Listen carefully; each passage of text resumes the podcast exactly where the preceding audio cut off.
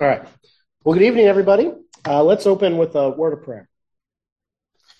Our Heavenly Father, we thank you for this time that we have to uh, study this book. And we ask that you would uh, be with us as we seek to learn from the wisdom of um, other Christians in the past, that you would help us as we um, consider and apply various principles that we'll see to our own Christian walk, that you would help us to grow in our faith and that we would become uh, more like Christ, and especially in the fight against sin and the fight against the devil, that you would help us um, to grow and to be better and to um, to not give in to the temptations and the uh, the attacks of the evil one.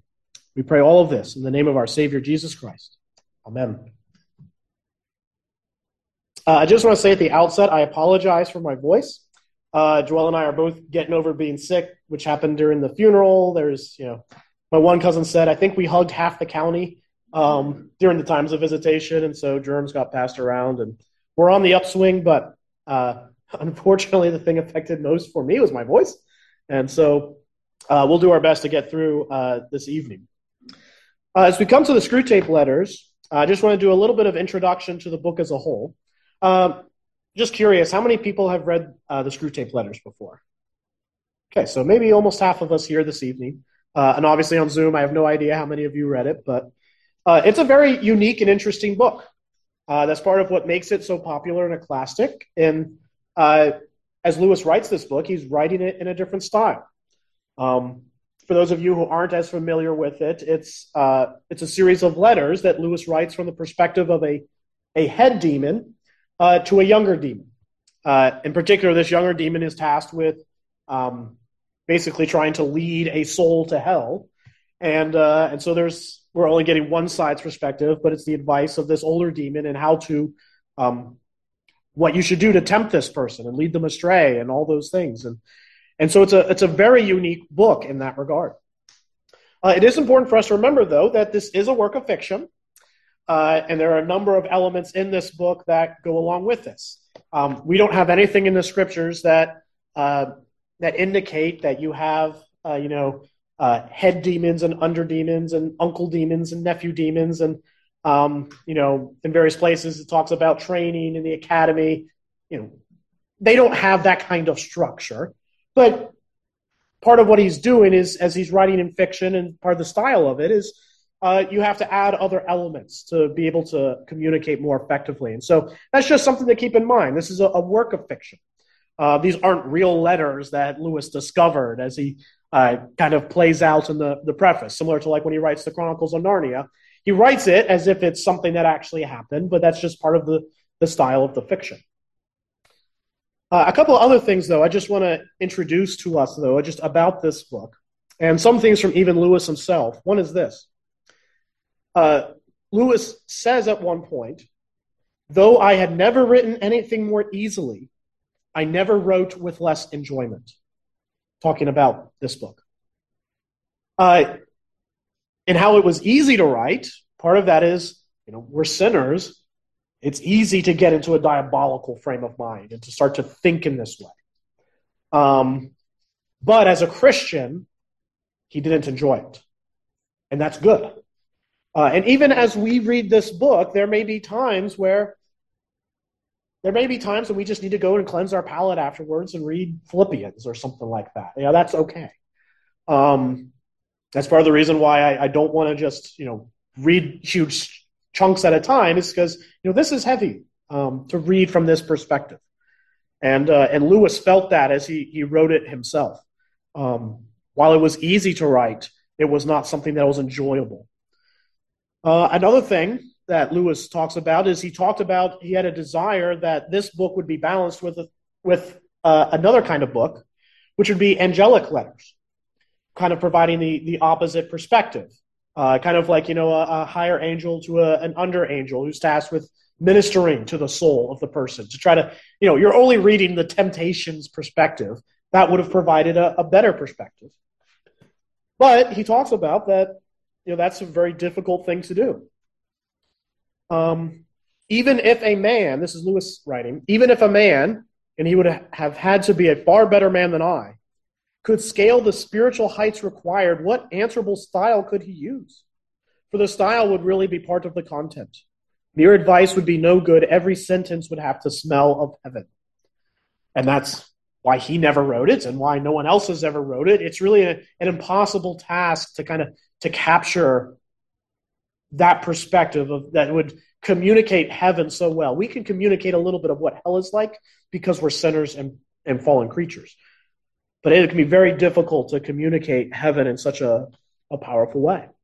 And so Lewis did have a desire for these letters to be balanced with um, an angelic perspective, but in the end, that was uh, uh, too tall a task for him. And one final thing I just want to mention as we uh, start to get into this book is this. Lewis talks about this in the preface. He says, Readers are advised to remember that the devil is a liar. Not everything that Screwtape says should be assumed to be true, even from his own angle. And so, as we read this book and discuss this book, it's important for us to remember that, that the devil is a liar. And Lewis tries to capture kind of that, some of that as well. So we, we need to read this discerningly. There are things that Screwtape says that are just patently and totally false. And, uh, and we want to recognize that. Uh, now, there's a lot of really rich uh, themes here and wisdom that we can glean from this, and just even how we uh, apply it to our own lives. But we need to read with uh, discernment, both because Screwtape is a liar, and also because Lewis wasn't right on everything. Uh, and so there's going to be times we come across something that we might not quite agree with, and that's okay. We can we can appreciate the good things he has to say while also being able to critique the areas where he's wrong. So that's all I just wanted to say by way of introduction to the book. And uh, we did provide copies before. I don't know if there's anyone who uh, needs a copy. If you do need a copy later on, I can order some extras. We'll have them here on Sunday. But you can just let me know. Uh, let me know afterwards. Uh, but let's go ahead and start to talk about letter one. And if you didn't read the book, that's okay. I've got a couple things that uh, I want to bring out from the chapter, and then I'll just open it up to questions. If anyone has any questions or comments or things they want to build upon, then we'll talk about the second letter and just follow the same thing. I'll bring out some points from the chapter, and then we'll uh, we'll open it up to discussion. In this first letter, we have uh, introduced the characters of uh, Wormwood and Screwtape, uh, as well as this individual, the patient that they are, uh, the human being that they are working on. And at this point in the first letter, this person's not a Christian yet. And so uh, Screwtape is just providing some uh, basic foundational advice of how you should try to lead this person to prevent them from becoming a Christian. And there's two big, uh, two big points that I, I, think are important from this chapter. The first one is this uh, Screwtape makes a contrast between jargon, or you might want to say propaganda on one side, versus argumentation and reason. And in the end of the letter, he has this line, which I think is uh, very, uh, it, it captures really what this letter is about. He says, Do remember you are there to fuddle him. You are there to confuse him. You are there, you're, you're not, the goal of Satan and temptation is not to make us more enlightened. It's not to lead us into truth. It's to try to confuse, it's to try to darken, it's to try to obscure things.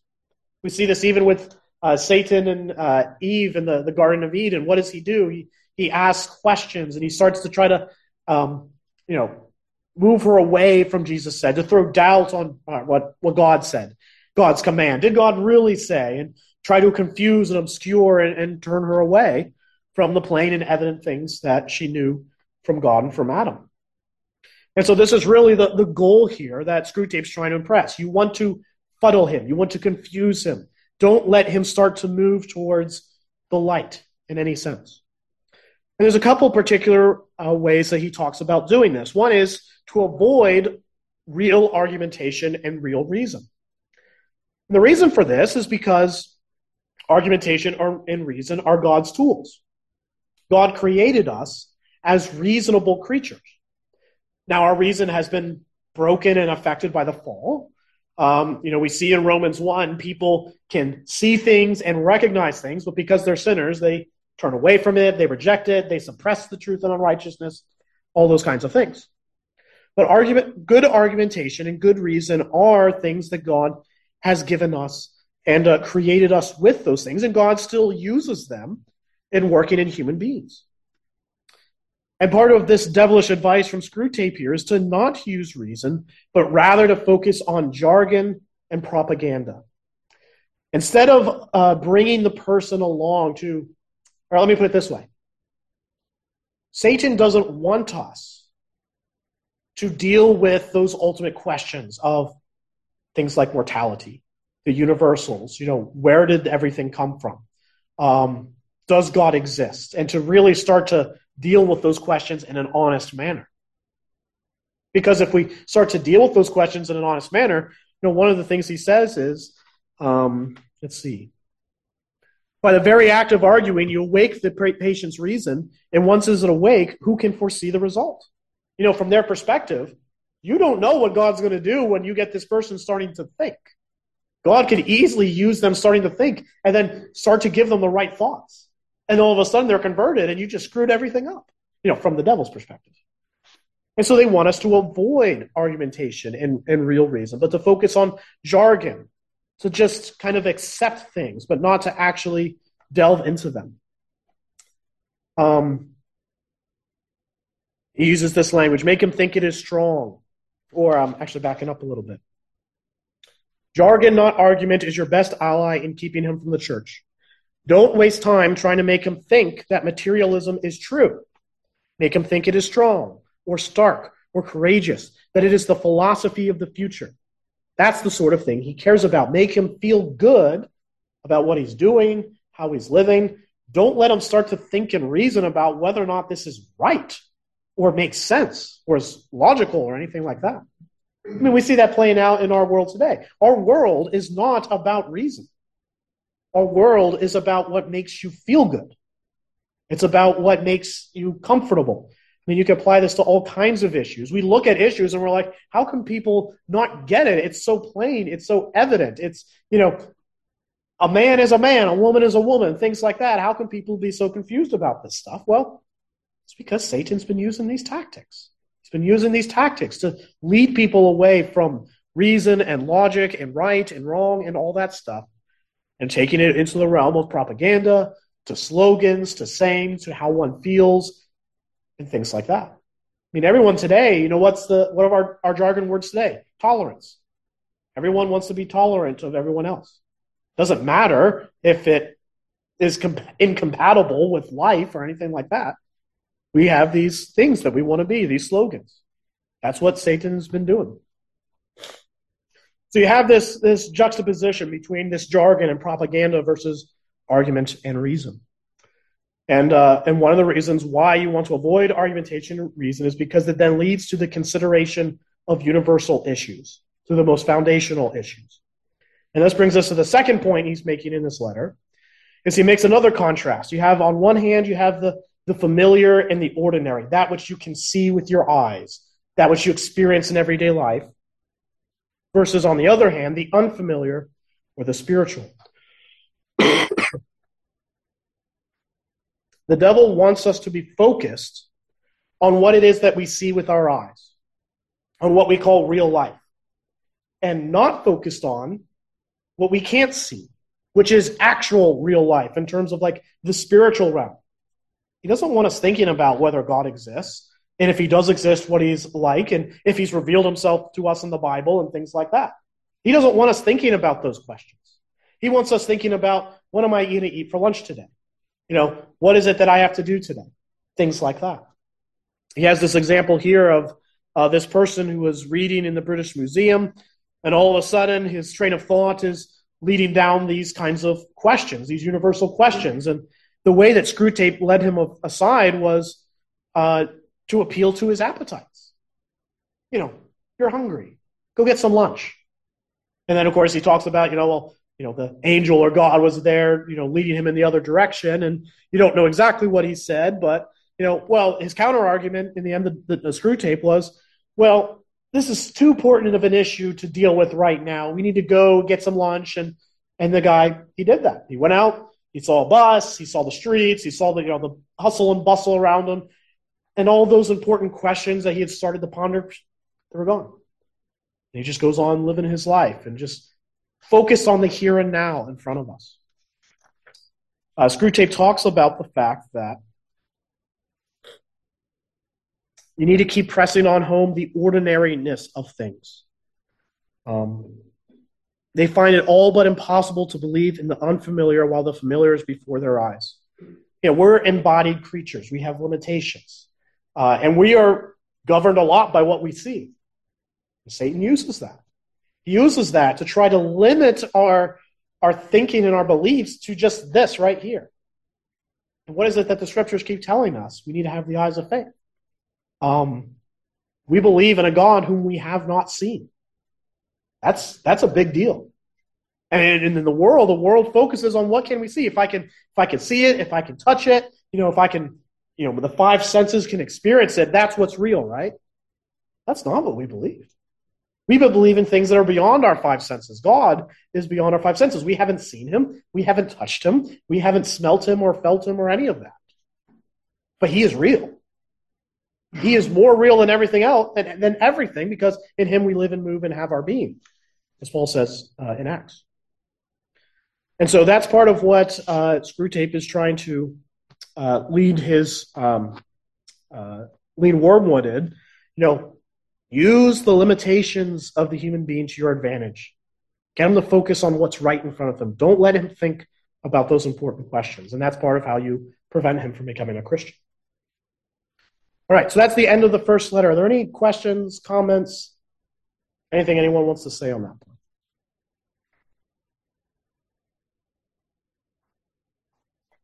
You were mentioning the um, senses Mm-hmm. and how uh, Satan wants us to focus on the senses because those things that we rely on.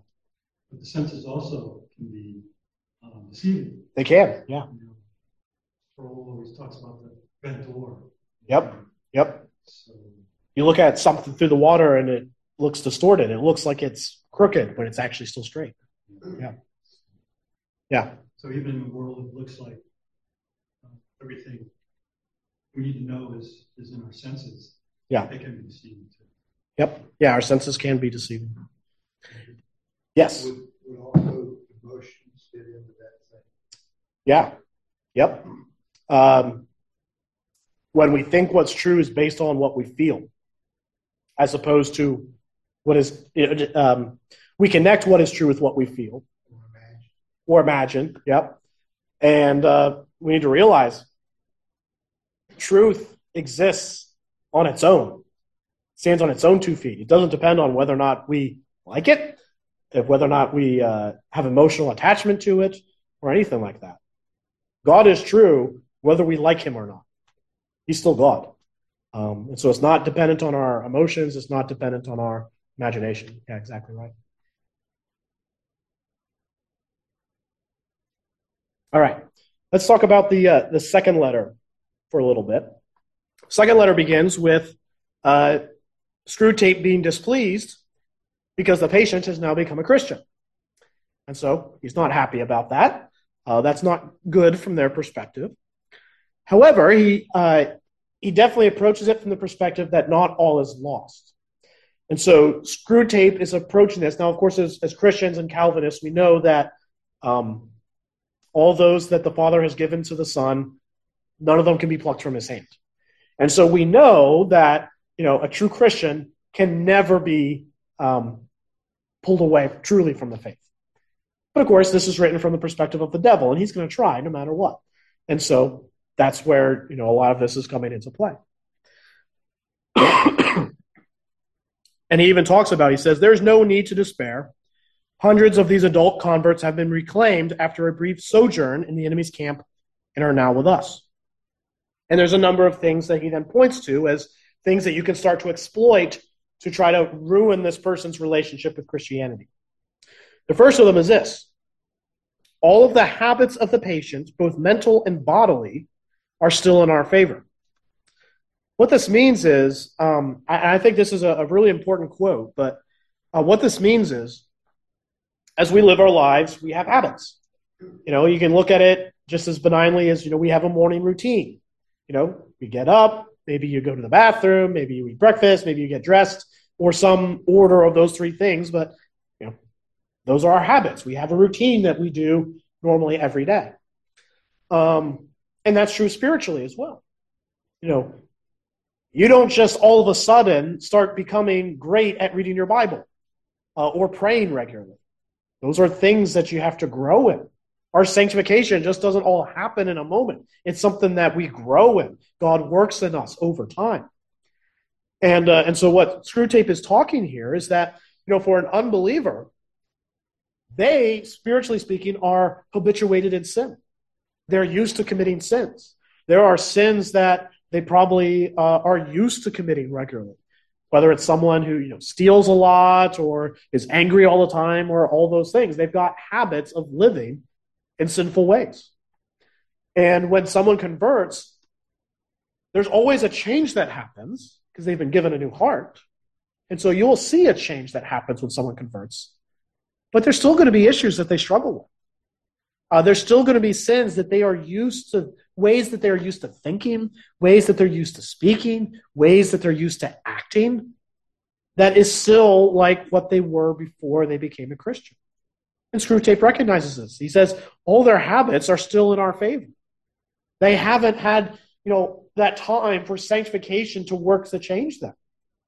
And so they still have weaknesses. They still have sins. They, you know, they have still they still have areas that we can tempt them in to try to draw them back and pull them away.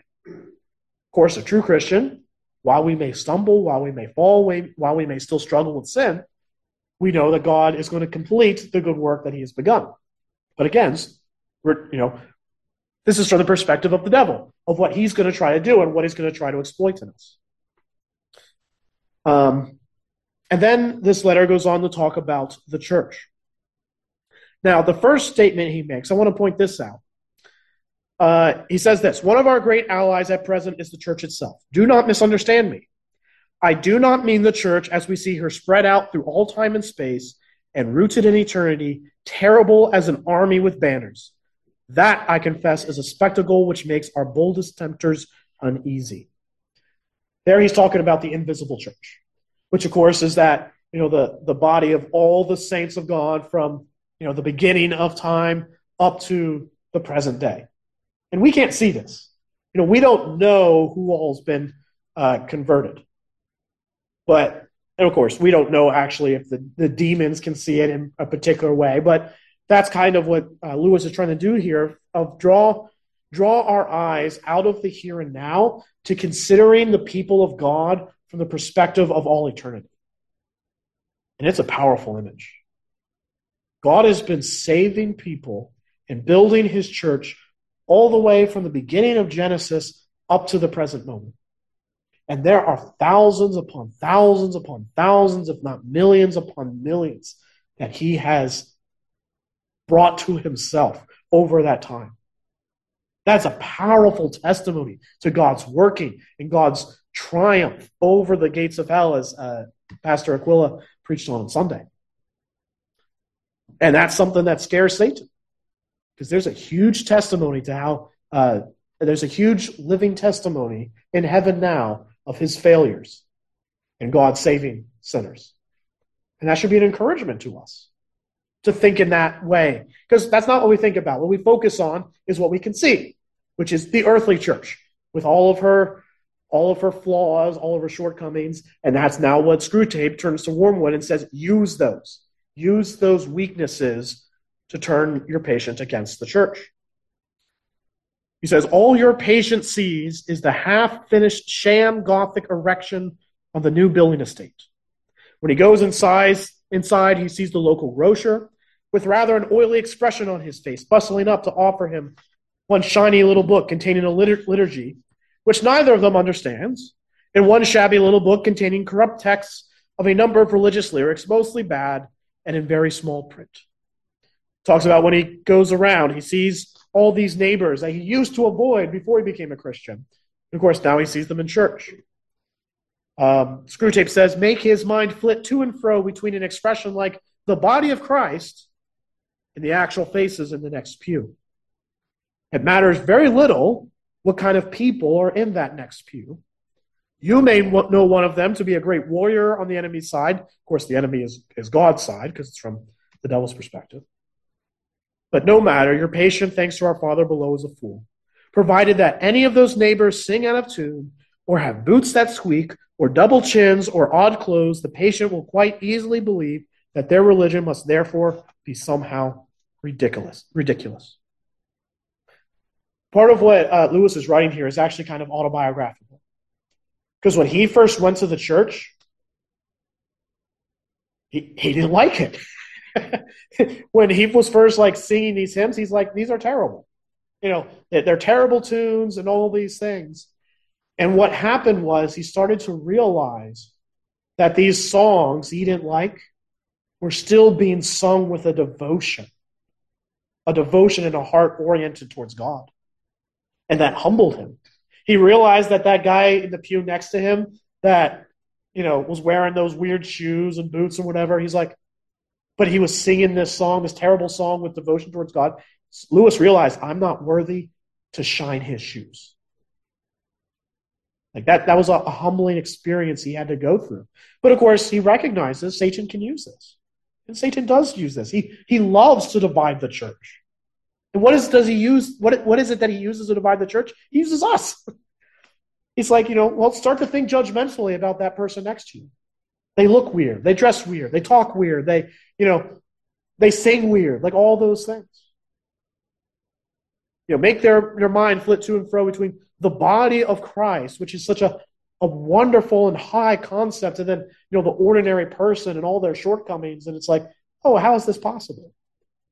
Of course, then he goes on to talk about don't allow your patient to think about the fact, well, if God could allow me to be part of the body of Christ, of course he can let someone else that I don't like to be in because look at all the shortcomings I have. He's like, don't let him go there because then he'll start to have real humility and, and things like that.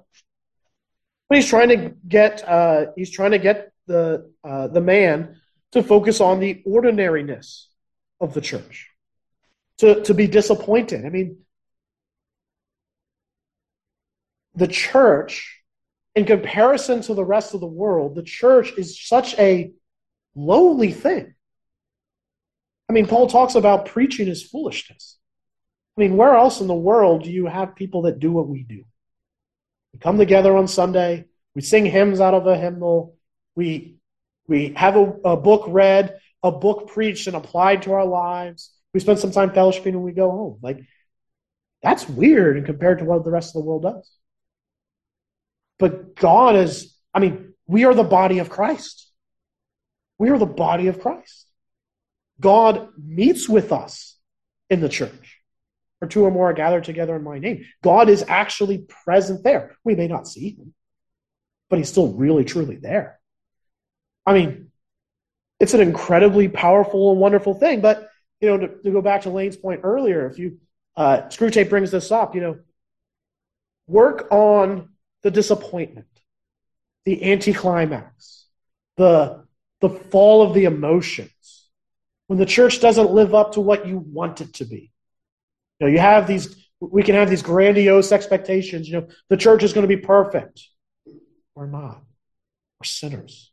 We're going to offend each other. We're going to hurt each other. We're going to, we're going to sing out of tune. There's going to be, there's going to be high points. There's going to be low points.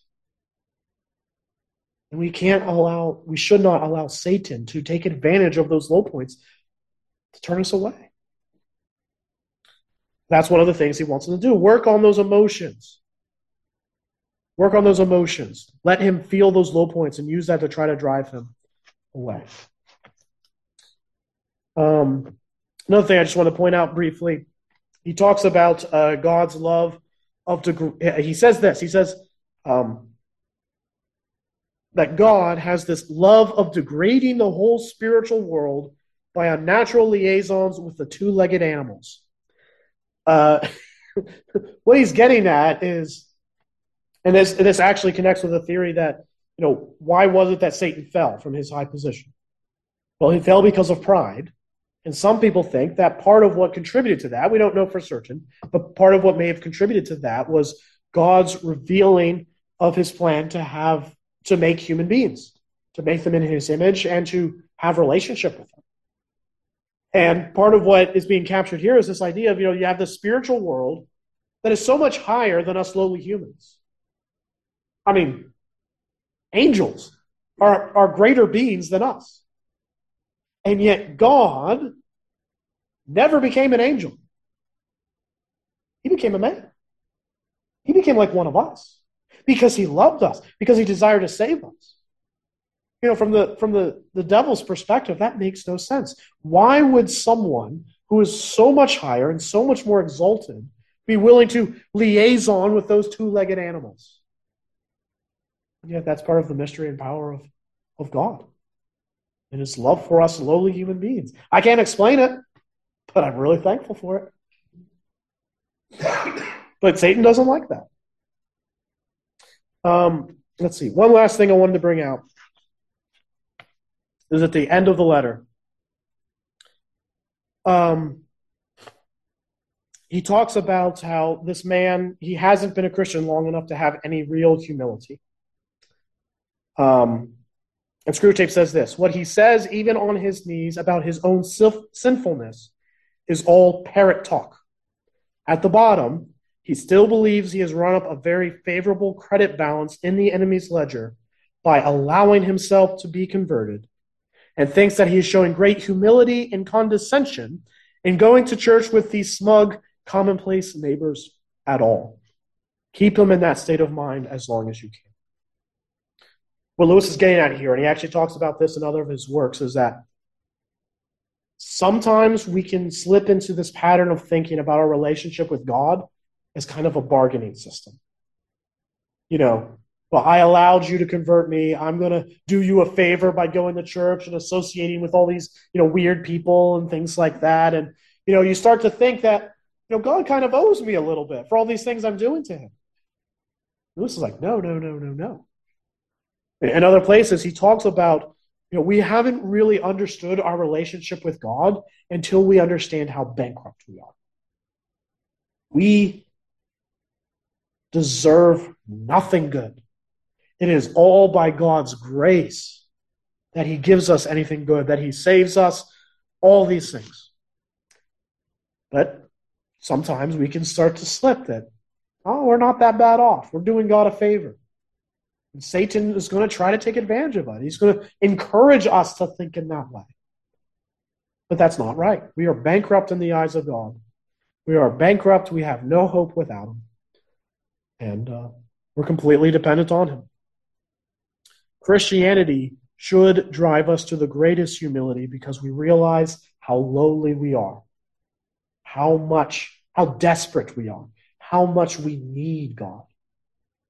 That's why Christians, we should be the most humble of all.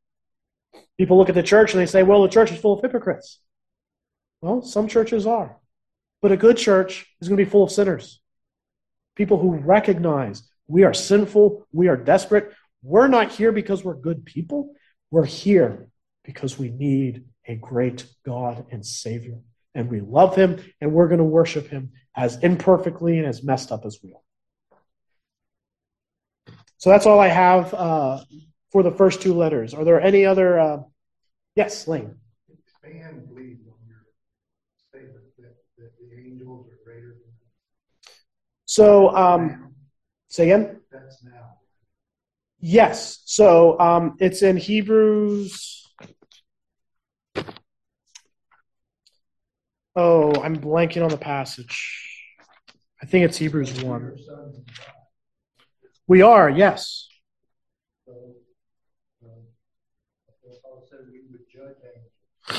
We will, yes. At that point, we will be greater than them. Uh, yeah, in a in a sense. Um, maybe it wasn't this passage. Uh, let me see if I can find it in the index. So there's the passage that talks about um, being made a little lower than the angels, uh, and I can. I yeah, I can't remember the reference. I thought I knew it, and apparently I was wrong. Say again. Ooh, I had the right book. 2 9.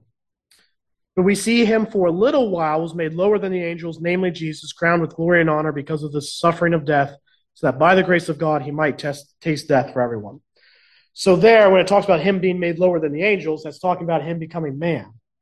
And so that seems to imply that in terms of like a if you want to call it like a hierarchy of being, angels are greater than us. But you are right, because of the incarnation, you know, God became man, we become elevated, and we will participate with Christ in his judging of the nations, which of the whole world, which will include angels as well. Yeah. They greater in the sense that they are more powerful than we are at this point, this side of glory. Yeah, yeah, they're more powerful than us. I mean, yeah. On the other side of glory, once we are sons of We will be like the angels. Yeah. Mhm.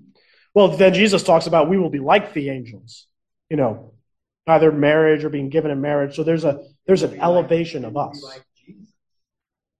Yes. Jesus is not like. No. Yeah. So how could we be like, would be like both of them? Um. Okay, so good question. I don't know if I have a perfect answer, but let me give something of an answer and we'll see if we get somewhere. Um, so, right now, in our current estate, we are lower than the angels. We will be glorified, though, at the last day. 1 Corinthians 15, when it talks about the resurrection, you know, we're going to be resurrected. And there's there's an organic connection.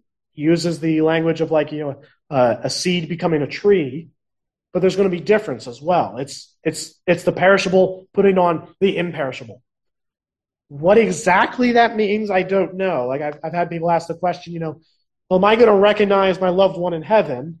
It's like, well, I believe so. There is an organic connection between us now and what we will be then, but we're going to be different too. We're not going to be exactly the same. There, there's something greater that we're going to become at that point. Um, when Jesus is being asked that question about, you know, um, this lady was married to all these different guys, you know, who is she going to be married to in the resurrection? He's like, no, you don't get it. At that point, you're going to be like the angels in the sense of you're not going to be married or going to be given in marriage. So that's a pretty big difference between how we are now, because that aspect of married and being given in marriage is pretty normal and important part of human life currently. But it's going to be different then. We're going to be like the angels in that sense that we're not going to be given in that way. Um, and so there's a, a glorification that happens. We're going to be like Christ, um, but we're not going to be God. You know, we're, we're not like the Eastern Orthodox who believe in you know theosis that you know we become gods in the end in a in a certain sense. It's a little more complicated than that, but you know we don't become divine, but we definitely become higher than what we are. God is going to adopt us as sons. Yes, yes, we are His children, which is different than the angels because the angels are not His children. They will never be his Yeah. adopted children. Uh, As far as I know from the scriptures, I don't think it says anything like that. So there there is a a unique and special relationship that God has with us. So it seems to me that right now the angels, uh, the good angels, Yeah. haven't sinned, right, against God. Correct. So they are greater than us in that sense. Yeah. But when we become sons of God, I would argue or assume Postulate the word. but, but uh, that we will be greater than the angel. Because in order to judge somebody, you have to you have to be superior position. I think you're probably right. I haven't thought about it in those terms. Um, for for Zoom, um, you know, right now we're lower than the angels, but we'll be greater than the angels at glory when we judge them. Um, I think that's probably correct. What Lewis was getting at here is the idea of, you know, right now we're still embodied creatures. With you know, we have a spiritual side, we have souls, but we're we're earthly. We're bound to this world, while angels and demons are not in a, in a certain sense. They still have they still have limitations. They're not infinite. They still have. I mean, and there's a lot here we don't know. Like, is it? Um, I forget which book it is, but you know, an angel says, you know, uh, I was sent to come to you, and I got delayed by something, and you're like, well, what does that mean? I, it doesn't tell you. Yeah, Daniel. Yep. And you're like, well, how in the world can an angel get delayed? Like, like I don't know, but that's what he said. I understand that we're talking about this book as it's written. Yes. But in a. Yeah. Wormwood is really in Screwtape too with the devil. Yep. They are all, in effect, they are fighting uh, the Holy Spirit. Yes. Yep. And to me, as a, a sequence for studying this book, we should have studied the five points of Calvinism. Hmm. well, those are going to come up along the way. I mean, it just, it, it, you know, I have not read this book. Mhm. I've, I've read the first two chapters, but I, I've not. Yeah. So maybe I'll get everything answered here, but, but I just, it seems to me that, that you study that little book that we used to get at Grace, Five Points of Calvinism, Mhm. gold. You know, it just, it, it answers so many, but, but what I did recognize, um, but it seems to me that on a personal level, I think that I'm Wormwood's patient. I see all these ways that he distracts me from my walk with God. It, it's it really hits home. Yeah. I mean, I'll just give a, a personal example myself. I reread these chapters on my flight home from Pennsylvania a couple days ago. And one of the things that often happens to me when I'm flying, I look out the window and you, you, just see you see this whole expanse of the earth. You see the clouds, you see all the lights, and you see like, you know, you, you just see the vastness of God's creation. And then I'm often led to like, man, we're like we're so small. We're so insignificant. Like, you know, we think about all these great things we've done, and it's like, God could just like get rid of it like this. Like, we're nothing compared to what He's done. And then it's like, you know, man, God loves us. Like, we're so small and insignificant in comparison to what He is, but we think so highly of ourselves when we shouldn't. And yet, God still loves us, and He saved us, and Jesus came. And, you know, I, I'm having like all these thoughts on the plane. And then as we're coming into landing, I see the, the stripe of the edge of the runway.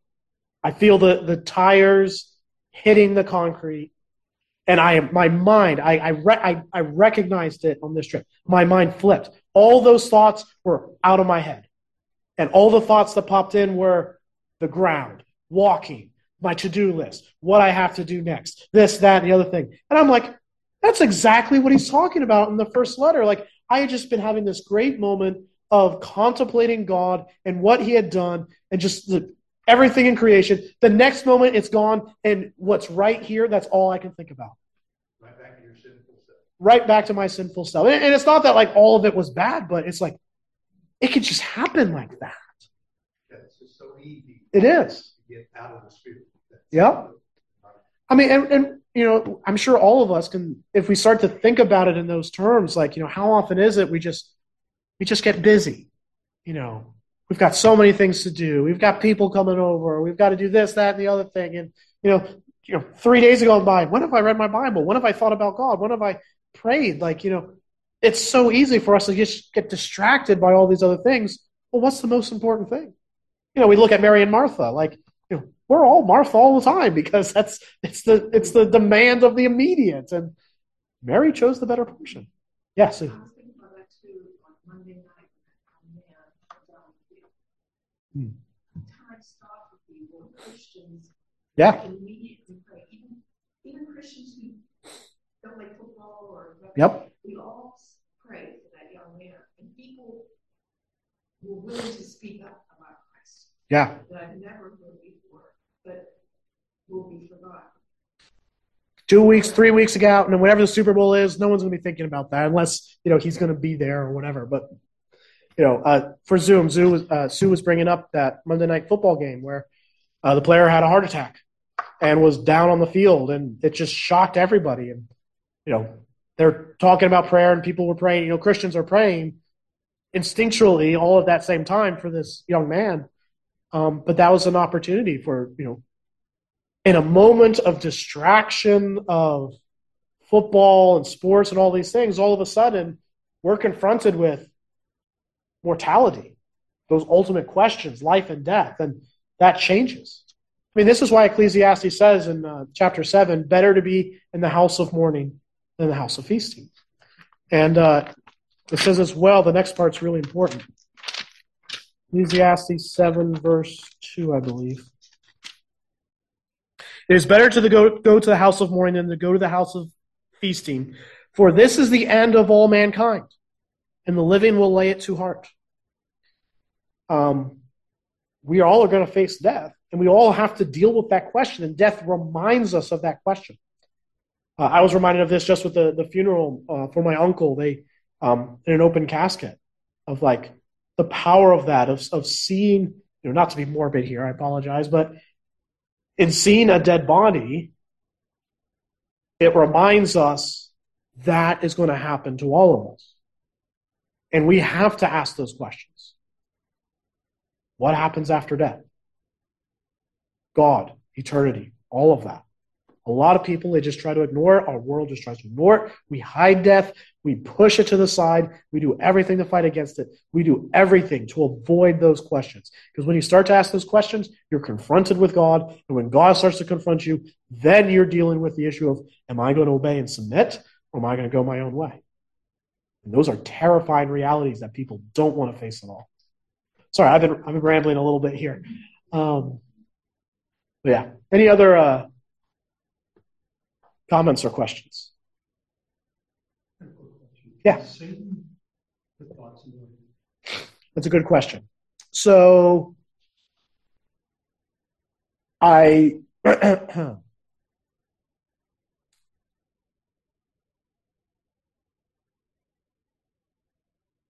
so the, the, the, question for Zoom, I don't think I repeated it. Can Satan put thoughts in our heads? And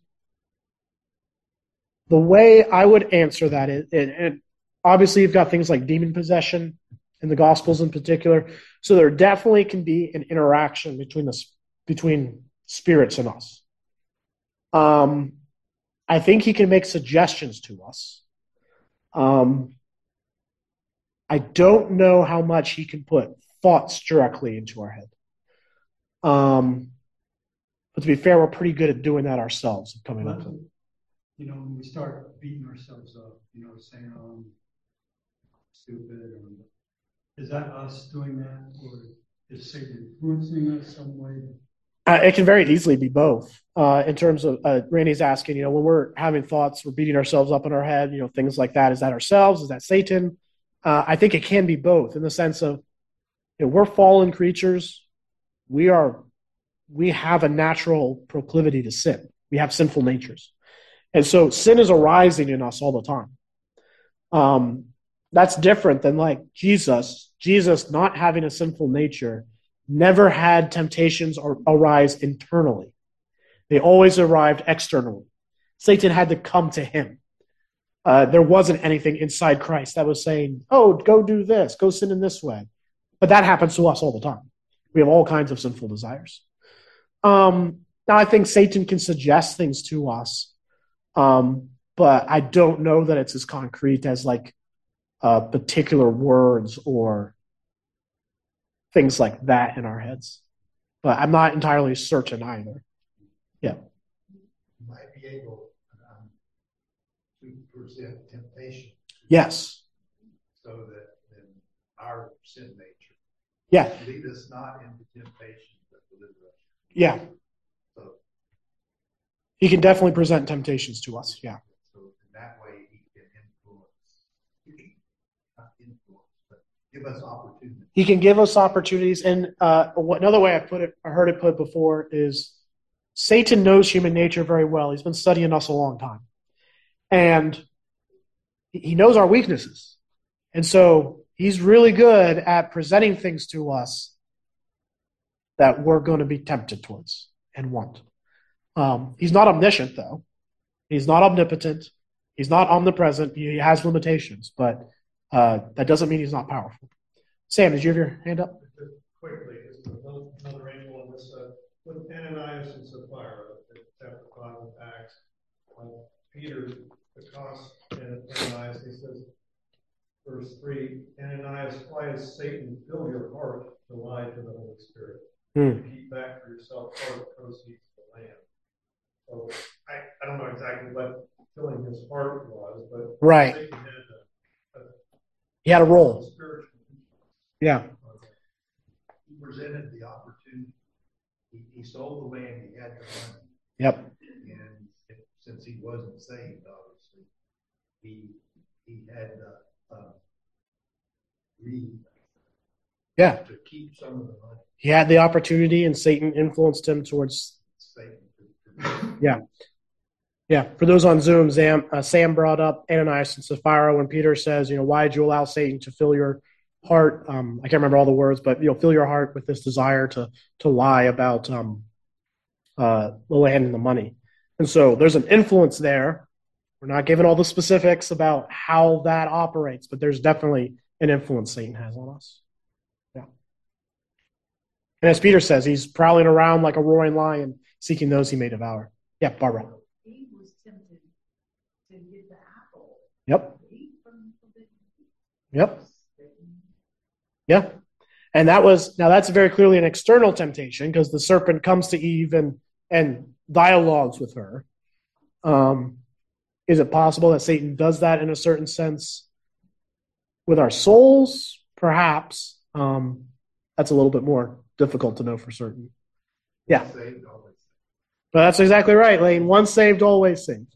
Second Thessalonians thirteen, that, uh, God, uh, God chose you as the first fruit to be saved through sanctification by the Spirit and belief in the truth. Yep. God saves you, you're saved. That's exactly right. And you can't be saved with the other. Yep, exactly right. God's the one who saves us. He saves us fully, finally, perfectly, and we can't be saved any other way. Uh, there is a, a moment in a letter, another letter later on, where there's a uh, a scene where um, Screwtape, uh, the the patient has this experience where God is ministering to his soul during a time of darkness and time of wandering, where the devil wasn't able to approach him. And Screwtape's like, we've all had these experiences. They're these terrible experiences where God, you know, the enemy, as he puts it, you know, for you know, just surrounds him in a cloud, and you just can't do anything, and you're helpless. And it's like the you know the worst thing. And uh, I mean, and I think you know, C.S. Lewis wasn't a Calvinist, but he often wrote like a Calvinist at times because it's biblical, and so you know, a lot of people are inconsistent. Um, but that's an example of it. God, in that moment, was working by His power perfectly to preserve that that man in that moment, and even protecting him from being able to be approached and tempted by uh, by the by the demons. So, anything else before we uh, we close this evening?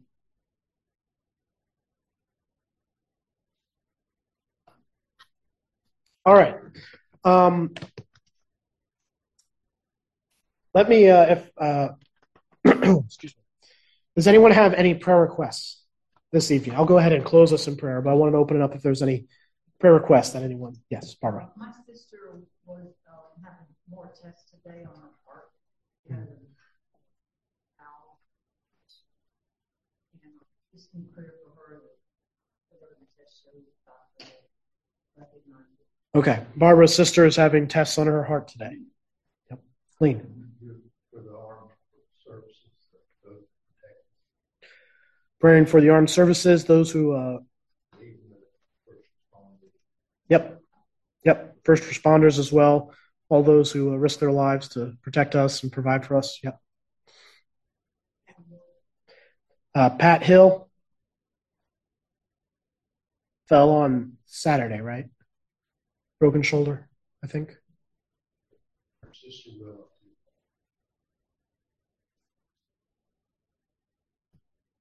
Yep. Pray for Willow as well. Uh, uh, George, first, yeah. And would you pray once again for our unborn grandchild? Christopher and her child. unborn grandchild. You said Christopher? Yeah. Okay. Uh, yes. Our pastor in Phillipsburg is having open heart surgery tomorrow. Okay. His name is Bill Slack. Bill, what was the last name? Slack. Bill Slack, pastor in Phillipsburg. Yeah, OPC in Phillipsburg. Uh, having, you said open heart surgery? Okay. You said tomorrow? Okay. Bill Slack, OPC pastor in Phillipsburg, New Jersey, is having open heart surgery tomorrow. All right. Anything else? All right. Uh, let me pray for us. Our Heavenly Father, we thank you again for this time that we have where we can gather together and study and learn and grow. We ask that you would uh, protect us from the temptations of Satan and that you would uh, help us to cling to Christ, to remain steadfast and strong in the faith, uh, looking to you as the founder and perfecter of our faith, that you will complete the good work you've begun in us and bring us to glory one day. I pray for the various needs that uh, were mentioned here this evening. We pray for Barbara's sister and the test that she's having on her uh, on her heart. Um, we ask that you would uh, help the doctors be able to figure out what's going on as she's having this valve issue. Uh, and in particular, we pray for wisdom that they would know how best to uh, to treat and to respond to this issue. That you would um, uh, help her to to get better and to recover, and that um, whatever procedure they end up going with uh, would be successful in, in, bringing healing to her.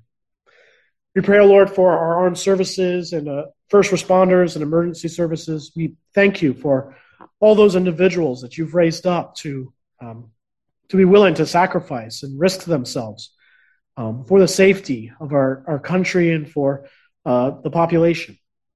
We ask that you would uh, continue to protect them and uh, help them to do their jobs well. We ask that you would uh, continue to bless us with um, with people who are willing to uh, to fight to defend our country and those who are willing to uh, to do this difficult work that's necessary, whether it's in law enforcement or firefighting or medical staff. That these are um, people that you have gifted to provide uh, good services and, and, mercy and and uh, and kindness towards uh, those who are suffering and need it. And we ask that you would continue to bless our country with good people in these positions.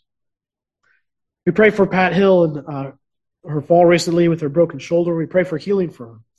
That you would help her to recover quickly and uh, um, and uh, heal from this injury.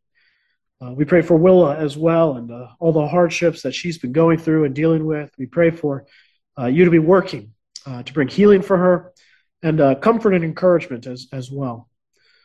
We pray for um, the Rowell's unborn grandchild, Christopher. We ask that you would uh, help him to come to full term, that he would be uh, healthy and safe. We pray for the mother as well, uh, that you would be with her um, with during this pregnancy, that you would uh, protect both of them, help them to uh, to come along well, and that you would help Christopher to be born strong and healthy into this world.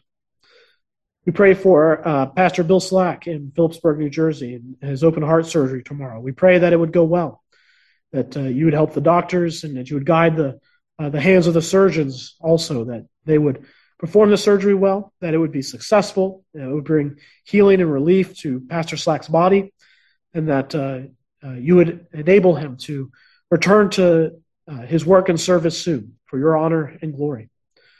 We pray for us as a congregation, O Lord. We ask that you would help us to be faithful, that we would uh, love you and grow in our love for you, that we would fight against sin, and that you would help us to be faithful witnesses to the gospel of Jesus Christ to the world around us.